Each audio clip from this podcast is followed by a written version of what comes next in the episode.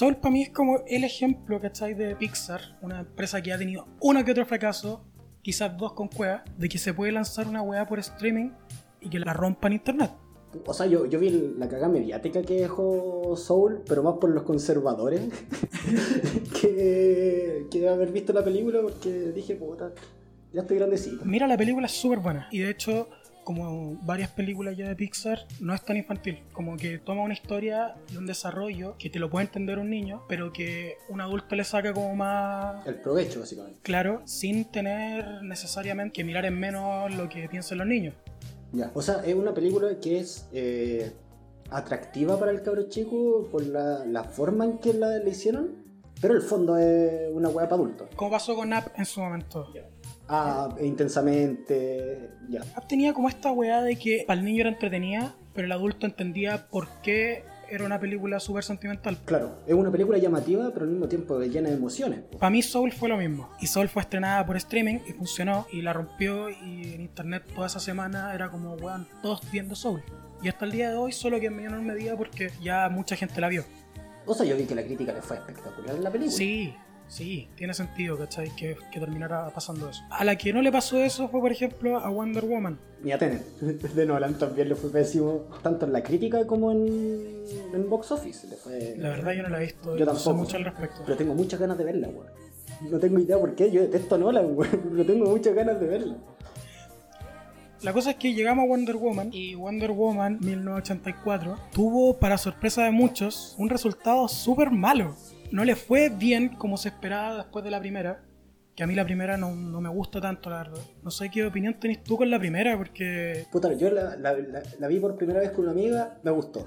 La vi por segunda vez solo y la aborrecí de partida porque me apestan los finales en donde el amor lo puede todo. ¿Cachai? Una, es una princesa amazona con los poderes de una diosa, pues, weón. ¿Cachai? Es una pelea contra Ares, y, pero el amor lo puede todo. Ah, a cagar. en mi caso, por ejemplo, con, con Wonder Woman, de partida yo pienso que se ha hablado mucho de que Wonder Woman es una buena película con un mal final. Y yo siento que la otra vez, la última vez que la vi, me fijé cuando empezaba a cagar la película.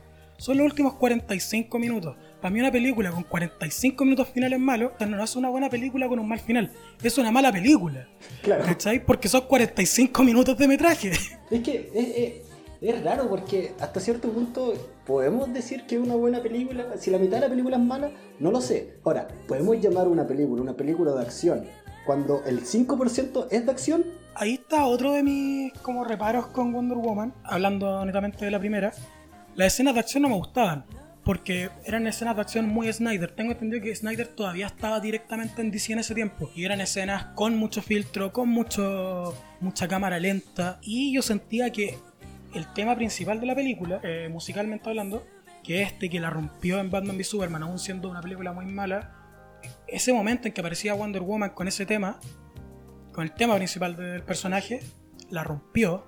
Pero llegamos a Wonder Woman y veíamos que en esta primera película no se usaba bien el tema principal. Para nada, weón. Y lo ocupaban como muy distorsionado en algunas partes y en momentos en que no tenía por qué ir. Y en ese sentido a mí no me gustaba. Porque es, una, es un tema musical que me gusta mucho y que siento que lo desaprovecharon bastante. Eso es básicamente lo que pienso con la primera. Y ahora llegamos a la segunda, que yo llegaba con pocas expectativas, pero que asumí que le iba a ir bien, por más que a mí no me gustara, porque a la primera la llovieron en elogios, por más que a mí no me gustó. Y, y no olvidemos que esta weá se iba a estrenar en 2019, ¿cachai? Ya había un hype asqueroso desde la Comic Con de San Diego en adelante esperando a Wonder Woman 84, ¿cachai? Había un hype, por alguna puta razón, porque yo no tenía ninguna fe a esta weá, de hecho no lo quería ni siquiera ver. Se atrasó hasta el 2020, pandemia. Le dijeron a Patty Jenkins, ¿sabes qué? Puta, sabemos que en tu contrato dice que lo vamos a tirar por los cines tradicionales, pero ya, te pagamos un poquito más y la tiramos por, por streaming. Bueno, que le hace el agua al pescado, un poquito más de plata para el bolsillo. Wea que no pasa normalmente. A Nolan no se lo hicieron, ¿cachai? Nolan pensó que su película iba a estar en el cine listo. Weón, y weón, Nolan de verdad había así como. Estaba emputecido porque a Patty Jenkins le ofrecieron más plata de la que decía en su contrato por pasarla a streaming y a Nolan se la estrenaron eh, simultáneo. Tanto en streaming como en los cines tradicionales, por lo menos en Estados Unidos. Y quedó la zorra. Weón reclamando, así como puta la wea. Los cines que están abiertos. Pero es que son gringos. A los gringos les importa un pico. Sí, sí, pero aún así tampoco está como Ah, claro. la cantidad de cines abiertos con normalidad, pues. Eh, ya, pues llegamos a Wonder Woman 84 que me la hiciste ver. Te odio por esa weá. que yo no la iba a ver. Qué weá más mala. ¿Sabes qué? Yo, hablando con mi polola, yo le, le hice un rant completo de la película y por qué la había odiado. Pero llegué a la conclusión de que si hay una película que te haga odiar a Hans Zimmer, es una pésima película. No podía odiar a Hans Zimmer como músico a menos que la película sea muy basura. A menos que la edición esté mala, pues. Exacto. Porque el trabajo de Hans Zimmer es bueno, ¿cachai? Pero lo, lo usaron tan mal, eh, por lo menos eh, desde mi punto de vista en esta película, que si esta weá no tiene sentido. Hansito, ¿en qué te metieron? ¿Cachai? Mira, igual yo creo que una de las cosas que rescato de la película es el uso de la banda sonora. Pero, calmado, no porque crea que la hayan hecho bien, sino porque lo hicieron menos mal que en la primera. ya, sí. Porque ahora las como nuevas versiones del tema principal estaban como más acorde a las situaciones. Y no te lo tiraban de la nada y muy fuerte y toda la cuestión, como si fuera un tráiler, como si fuera un comercial de auto, muy Snyder eso, como pasó en la primera. Y de hecho las escenas de pelea también no tenían cámara lenta como tenía la primera y que había molestado caleta en la primera. Pero aún así las escenas de pelea se veían aún más horribles. Sí, o sea, yo creo que hay escenas en que las coreografías salieron re piola, como para una película superhéroe actual. Y hay otras escenas donde las coreografías son muy Superman 1 de Donner, ¿cachai? Y al principio se siente como los primeros 15 minutos que, oye, la película está eh, ambientada en el 84, por lo tanto se, se siente este como tono muy colorido y muy de película de Superman de esa época. Pero como que después de los 15 minutos se le olvida y es una película que fácilmente podría estar en el 2020. ¿Sabes qué? Ah, Hablando de esa cuestión de los colores, eh, para mí se sintió muy raro porque parecía un sueño vívido. Es como, bueno, si hubiese puesto a Benedetti, weón, a cargo de los colores, ¿cachai? De verdad parecía así como de un mundo onírico. No, para mí no tenía ningún sentido. Colores demasiado fuertes. Ya estamos en el 84 y todo lo que queráis. Pero te han mostrado una imagen de Diana completamente diferente, po, ¿cachai? Colores demasiado saturados. Yo creo que ese es el problema que tengo. Demasiado saturado, una sobresaturación exageradísima. Sí, pero yo siento que se dio más en los primeros 15 minutos. Y que por eso se nota tanto la diferencia, porque al principio decís, ya, es una película que está ambientada en el 84 y te la muestran como una película del 84. Más adelante no. Y es lo que me pasa, por ejemplo, con ahora el estreno de WandaVision, que supieron retratar muy bien un capítulo que está ambientado en el 50, como una sitcom cincuentera, ¿cachai? Y siento que esto intentaron hacer con Wonder Woman 84, pero que les duró muy poco y después se les olvidó. Ahora, antes de que sigamos conversando la película, ¿por qué no le hace un resumen a la gente? ¿De qué va esta wea? En la primera película, ups, spoiler, una película de 2017, en la primera película muere Steve Trevor, la pareja de Wonder Woman. Para mí es Chris Pine. Muere Chris Pine, la pareja de Wonder Woman, la pareja de Gal Gadot. la pareja de Gal Gadot. Por alguna razón, la muerte de esta, de esta pareja le causa herida postraumática a Wonder Woman. Sí. Un weón que conoció por un mes. Con cuevas. Yo la, la vez que vi- la última vez que vi la, la primera película, llegué como a la conclusión de que había sido como una semana y media, dos semanas, ¿cachai? No, yo por eso te estoy alargando así como ya, dejémosle, de- digamos Démosle que fue un mes. Digamos que fue un mes, ¿cachai? Y un mes en el extranjero, así que fue un amor acuático. Un amor vacacional. Claro, un amor de verano. Llegamos a esta segunda parte donde aparece esta gema en antigüedades porque Wonder Woman justo trabaja en un museo. En el Smithsonian, conche tu madre, Sí. en el Smithsonian. Weón, trabaja para el puto FBI y nadie ha investigado que esta weona todo el tiempo que ha trabajado, quizás cuántos años trabaja acá, ah, no le salió ni una cana, weón.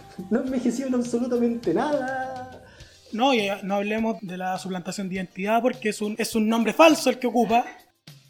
Weón, de verdad, nadie para trabajar en el Smithsonian, de verdad un museo estatal en Estados Unidos donde están los secretos más cuáticos del país, nadie hizo un chequeo de identidad. O sea, Diana trabaja para, para el Estado gringo, es un agente del Estado, no, no se tiene idea de qué chucha. ¿De dónde mierda sacó su título de arqueología?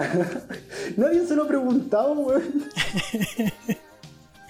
Entonces, lo posterior que vemos es que llega esta gema entre las antigüedades para que la investiguen y concede deseos. Y básicamente esa es la película, porque un hechicero lo hizo, es la trama de la película. Es, oye, esto concede deseos, démosle, todo va a pasar en base a los deseos. Y el deseo de Wonder Woman, de nuestra protagonista, es tener de vuelta a su amor de verano. Para mí la mejor forma de resumir la película es Aladdin conoce a Full Metal Alchemist. Hay esta piedra puede conceder deseo, pero ley de la alquimia. No puede obtener nada sin dar algo a cambio de igual valor. ¿Cachai? Entonces esta piedra dice ya, ¿cuál es tu deseo? Quiero un millón de dólares. Te voy a quitar lo que más quieres. Es que hasta cierto punto te lo muestran así, pero después te das cuenta que las consecuencias no son todas eh, equivalentes. Y vemos como a cierto personaje, en este caso sería Chita, a Bárbara lo que le sucedió fue ya no eres una buena persona. Y ese, y ese ya no eres una buena persona no le afecta a ella, le afecta a su alrededor, le afecta al entorno de ella. O sea, una weona adquiere los poderes de Wonder Woman y lo que pierde, lo que pierde ella es su calidez. Claro. Weón, Qué chucha. El otro weón se está muriendo escupiendo sangre, ¿cachai? Ya no está perdiendo sus poderes. Y esta weona pierde su calidez.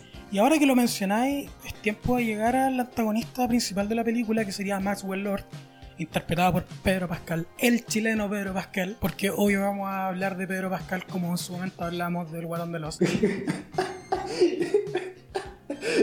Pedro Pascal, a mi parecer, es lo que salva la película. Weón, es el factor que redime la película. Sí, y yo le compro completamente el personaje de Maxwell Lord. Hace muy bien el papel de cagado a la cabeza.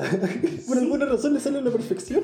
Sí, y es este personaje que para mí, sinceramente, a lo largo de la película, una película que yo estaba encontrando muy molesta y que no me interesan los personajes, no me interesa que Bárbara haya perdido su calidez, no me interesa que Wonder Woman esté sufriendo por perder sus poderes. Se lo merecía.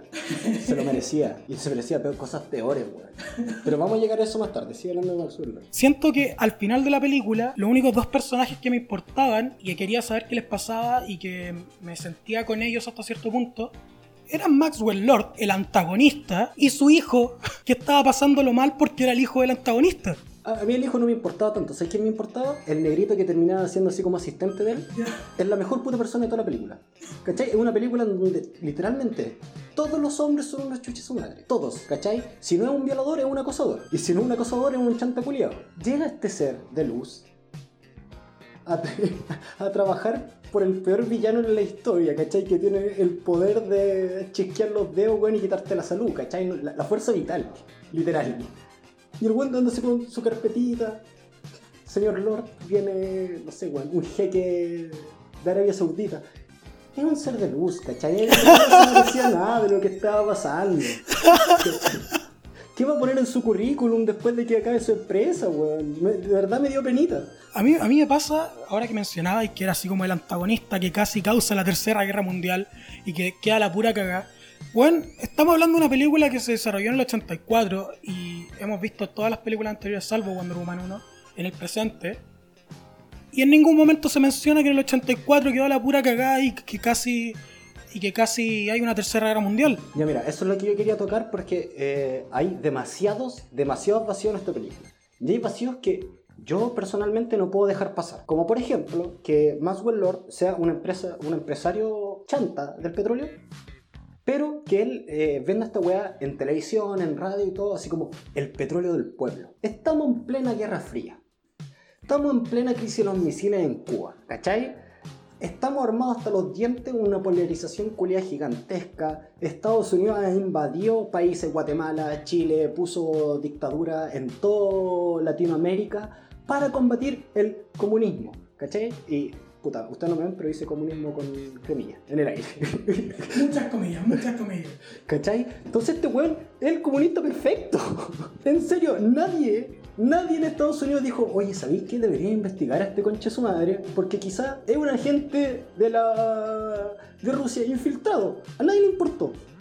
En serio, el buen que se vende como el comunista máximo, diciendo así como, esta empresa también es tuya, ¿cachai? Es el oro negro, el oro negro es de todos, es el oro del pueblo y la cuestión. Y ven a invertir porque es asqueroso. ¿Es posible eso en Estados Unidos en esa época? Ni cagando, tuviesen fusilado en la plaza pública, weón.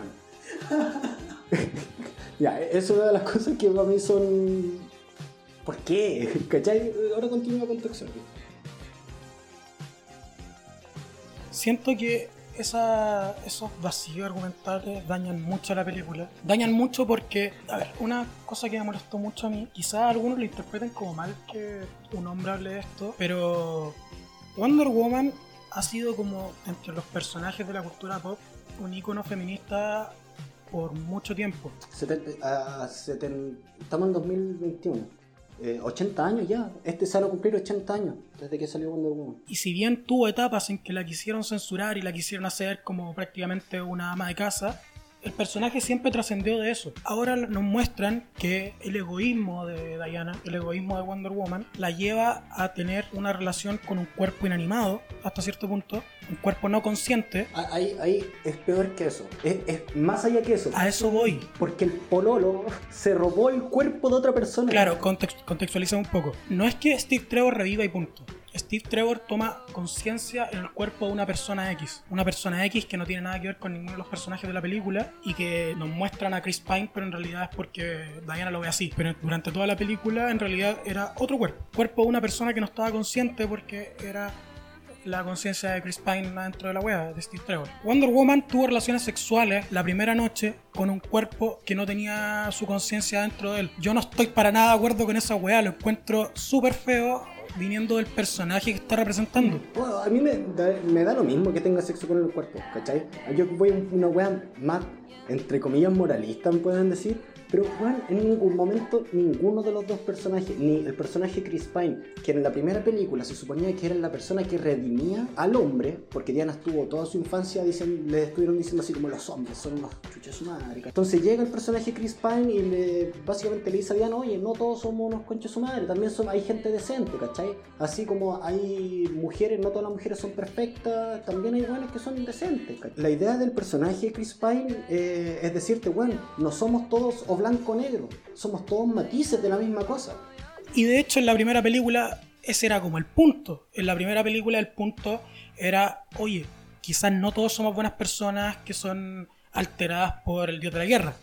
Quizás simplemente hay gente que es derechamente mala. Así como también hay gente que es inherentemente buena. Entonces, llega este personaje que se supone que es el que tenía que redimir a todo el- la humanidad, por así decirlo. Y en ningún momento dice, oye, ¿sabéis que estoy usando el cuerpo de otra persona? Esta persona tenía una vida, esta persona quizás que tiene familia, probablemente tenga familia, ¿cachai? Y Diana le importa un pico.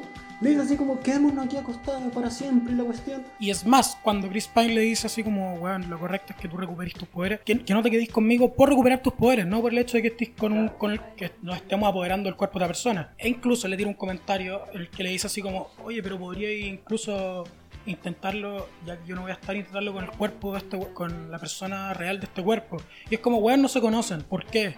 Y ahí llegamos a una escena final donde hay un cruce y es súper incómodo por esa weá. Porque básicamente es Diana joteándose a un weón que. Con la que ya tuvo sexo. Diana joteándose a un weón con el que tuvo relaciones sexuales sin que él supiera. Weón, Diana violó a una persona. Al menos violó su cuerpo. Entonces, tenemos toda esta inconsistencia de guion, tenemos la inconsistencia en el guion de- del personaje Bárbara, que es Chita en este caso. El, el deseo de Chita es, quiero ser como Diana. ¿Cachai? Aquí había muchas weas que podrían haber hecho que hubiesen sido la raja. Porque tenía una Di- Diana que está perdiendo sus poderes por estar con el personaje Chris Pine que ya no... Trevor, ¿cuánto? Steve Trevor. Eh, ya está perdiendo sus poderes bueno, podría haber hecho una hueá bacana, así como que Bárbara se empieza a transformar en Diana. Literal, su cuerpo. Se va a parecer a ella. ¿Cachai? Pero como está perdiendo su humanidad, va a ser una Wonder Woman mala. Hubiese sido una hueá mucho más interesante que decir así como, ah, adquiero los poderes y de la nada todos los hombres me aman. Todos me miran el culo. Porque literalmente no cambió nada. No cambió nada, cambió la pura actitud. Y de hecho, eso, eso es súper raro porque te la muestra en un principio como un personaje muy Betty la Fea. Y es como, weón, Es muy atractiva. es una mujer muy, muy atractiva que simplemente está con lentes y que después se lo saca y se suelta el pelo. Y eso es, ese es su cambio. Pero perdió su calidad. Entonces pateo vago en la calle. Este weón, para mí nada tiene sentido. O sea, ya entiendo que hay que sacarle la chucha a su madre. Es una cosa de culiado. Yo lo haría, yo lo haría. Sí. yo lo haría. Pero a mí lo, que me molesta de esa escena no es que le pegue al acosador culiado, ¿cachai? Porque probablemente ese chucho su madre no va a acosar nunca más en su vida, no va a intentar violar a nadie. A mí lo que me molesta es la escena que llega el vagabundo y le dice así como, Bárbara, ¿qué estás haciendo? Métete en tus problemas. ¿Qué weá? ¿Por qué? ¿Era necesario? Y encima después sale corriendo como el Flash, pero el Flash no actual, sino que el Flash así como de los 80, que corría así como con los bracitos estirados y hacía como que se movía. Bueno, todas las escenas en donde Diana o Bárbara corren son horribles. Son horribles. Los efectos especiales son nefastos. Son asquerosos. Y estamos hablando de que ya en este punto, cuando Bárbara ya está pateando gente en la calle, ya pasó 50 minutos, pero no ha pasado nada en la película. Como que volviendo al tema, la película te trata de mostrar mucho eh, que todo se resuelve por amor, igual que la primera. Pero este amor no te genera ninguna emoción. A diferencia de la primera, donde la primera, si bien era como esta pareja que recién se conocía, igual entendíais por qué se llevaban tan bien y por qué congeniaban y por qué se empezaban a querer. En esta yo siento cero emoción por la pareja principal. Y en una película en que trata de mostrarte a la pareja principal como, como lo primordial, como el primer plano de la película, lo encuentro muy bajo. Pero es que si te ponía a pensar, la pareja principal o los protagonistas de esta película son las peores personas que hay en la película. Son los más egoístas, ¿cachai? Porque ya, puta, el antagonista, el buen se apoderó del mundo, básicamente. Allá a esta altura. Se apoderó del mundo, pero lo estaba haciendo por su hijo, ¿cachai? Para que su hijo tuviese un futuro asegurado, no tuviese que pasar por lo mismo que él pasó. Te lo muestran como un Maxwell Lord que quería poder y estaba obsesionado por el poder, pero porque no había tenido ni un mínimo de poder cuando era chico y porque creció muy desde abajo y toda la cuestión. Nunca tuvo un poder, el control sobre su vida, básicamente. ¿Cachai? Tenía a Bárbara que dice así como ya súper egoísta, ahora quiere poder, se transformó en una cazadora. Pero quiere esas cosas y no quiere perderlas porque no quiere ser pisoteada nunca más en su vida. Porque nunca la miraron, nunca le dieron las gracias por algo, nunca se acordaron de ella. Entonces al final los antagonistas, por más que a mí Bárbara no me gusta como antagonista, No, a mí no tampoco.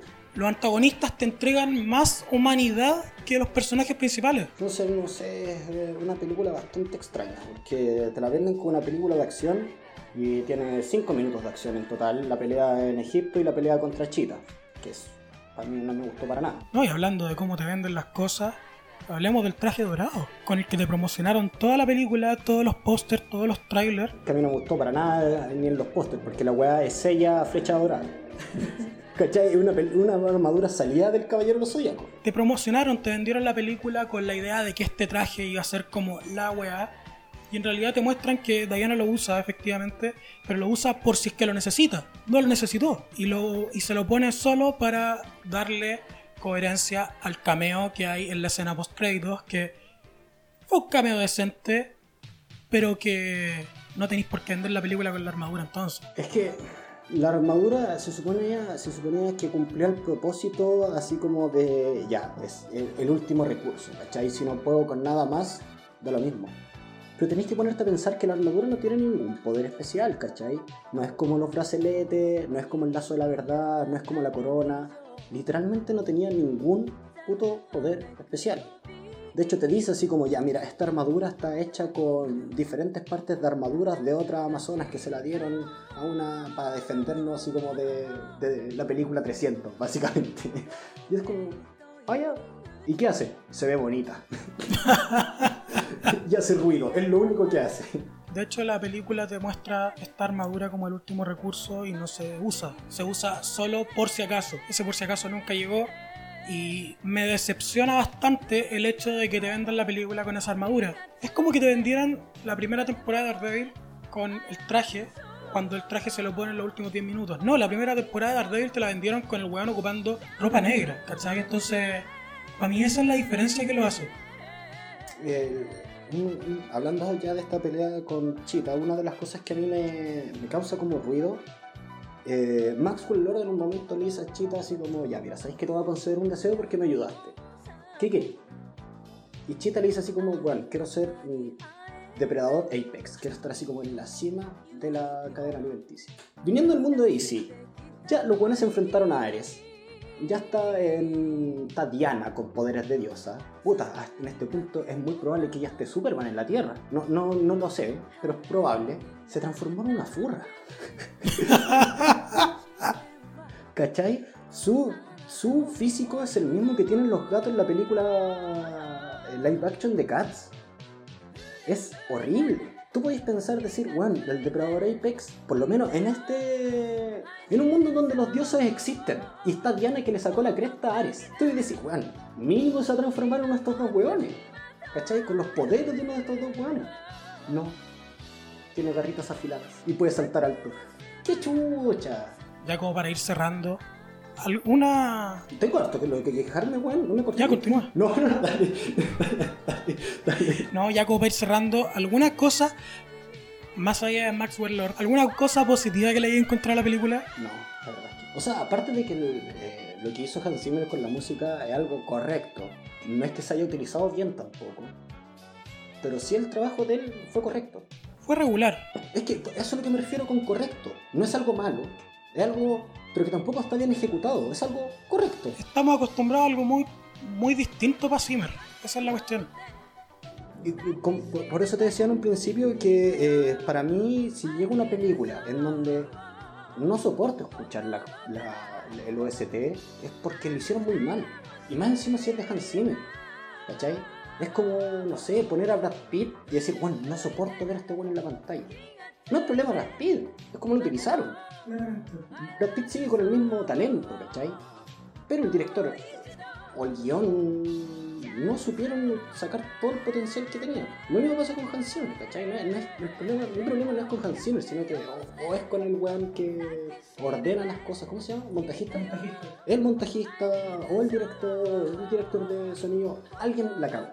Y la cagó feo. Y en verdad todos la cagaron. Y todos la cagaron. Mira, yo sí puedo rescatar algo, es que siento que la dirección, la dirección de actores estuvo mejor esta vez que en la primera. No de una manera brillante, pero ¿A qué te referís con dirección de actor? porque si bien Gal Gadot y Chris Pine no son grandes actores, sí son actores correctos, como mencionábamos recién, y sentía que en la primera, sobre todo en la primera parte cuando estaban todavía en Themyscira, Diane actuaba como el pico, ¿cachai? Y era todo muy sobreactuado, y sentí que en varias escenas era muy sobreactuado. Gal Gadot actuaba mejor en Rápido y Furioso que en algunas escenas de Wonder Woman, y eso ya es decir mucho. Entonces, en esta película, yo no, a mí no me molestaron las actuaciones. Sentí que fueron normales. No, claro, no son destacables, pero no me molestaron. A diferencia de la primera, donde si bien habían escenas en que estaba muy bien actuada, habían escenas donde estaban muy mal. Y eso para mí siempre va a ser parte de la dirección de los actores. Porque los actores no, no se levantan un día diciendo voy a actuar como el pico. O sea, igual depende del actor. o la actriz. Aquí yo siento que dirigieron mejor a, a Gal Gadot sobre todo.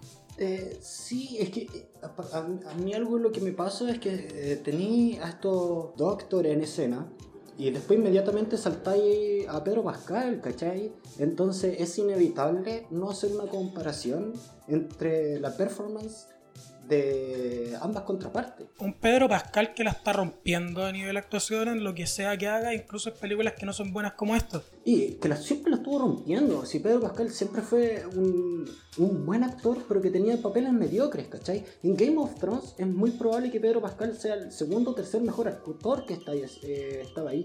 Pero lo usaron en dos escenas. Claro, estamos hablando también de un Game of Thrones donde el protagonista actúa como el pico. Sí, pero, pero puta, tenía John Bean también, ¿cachai? Eh, tenía, tenía un buen casting, pero que no se, no se supo utilizar. A mí me gustaba mucho Macy Williams, la que ahora, ahora estuvo en New Mutants. En New Mutants, ¿cachai? Encuentro que es una actriz súper buena, pero puta, tenía Jon Snow también. pues. Tenemos que hacer un capítulo de New Mutants a todo esto porque da para hablar. Tampoco lo he visto. Da que hablar por todo lo que Por todo lo que pasó. todo lo que pasó antes del estreno. Tuvo como 5 o 6 fechas antes de que la que se estrenó finalmente. Hablando de, de eso, retrasaron de nuevo Evangelion, weón. ¿Sí? 3.0 más, más 1 la retrasaron de nuevo. Y no se sabe, no dieron fecha ahora. Así que a la seguir a la espera. Pero bueno, pues yo voy a ir cerrando esto porque te juro que no quiero hablar del Jet Invisible.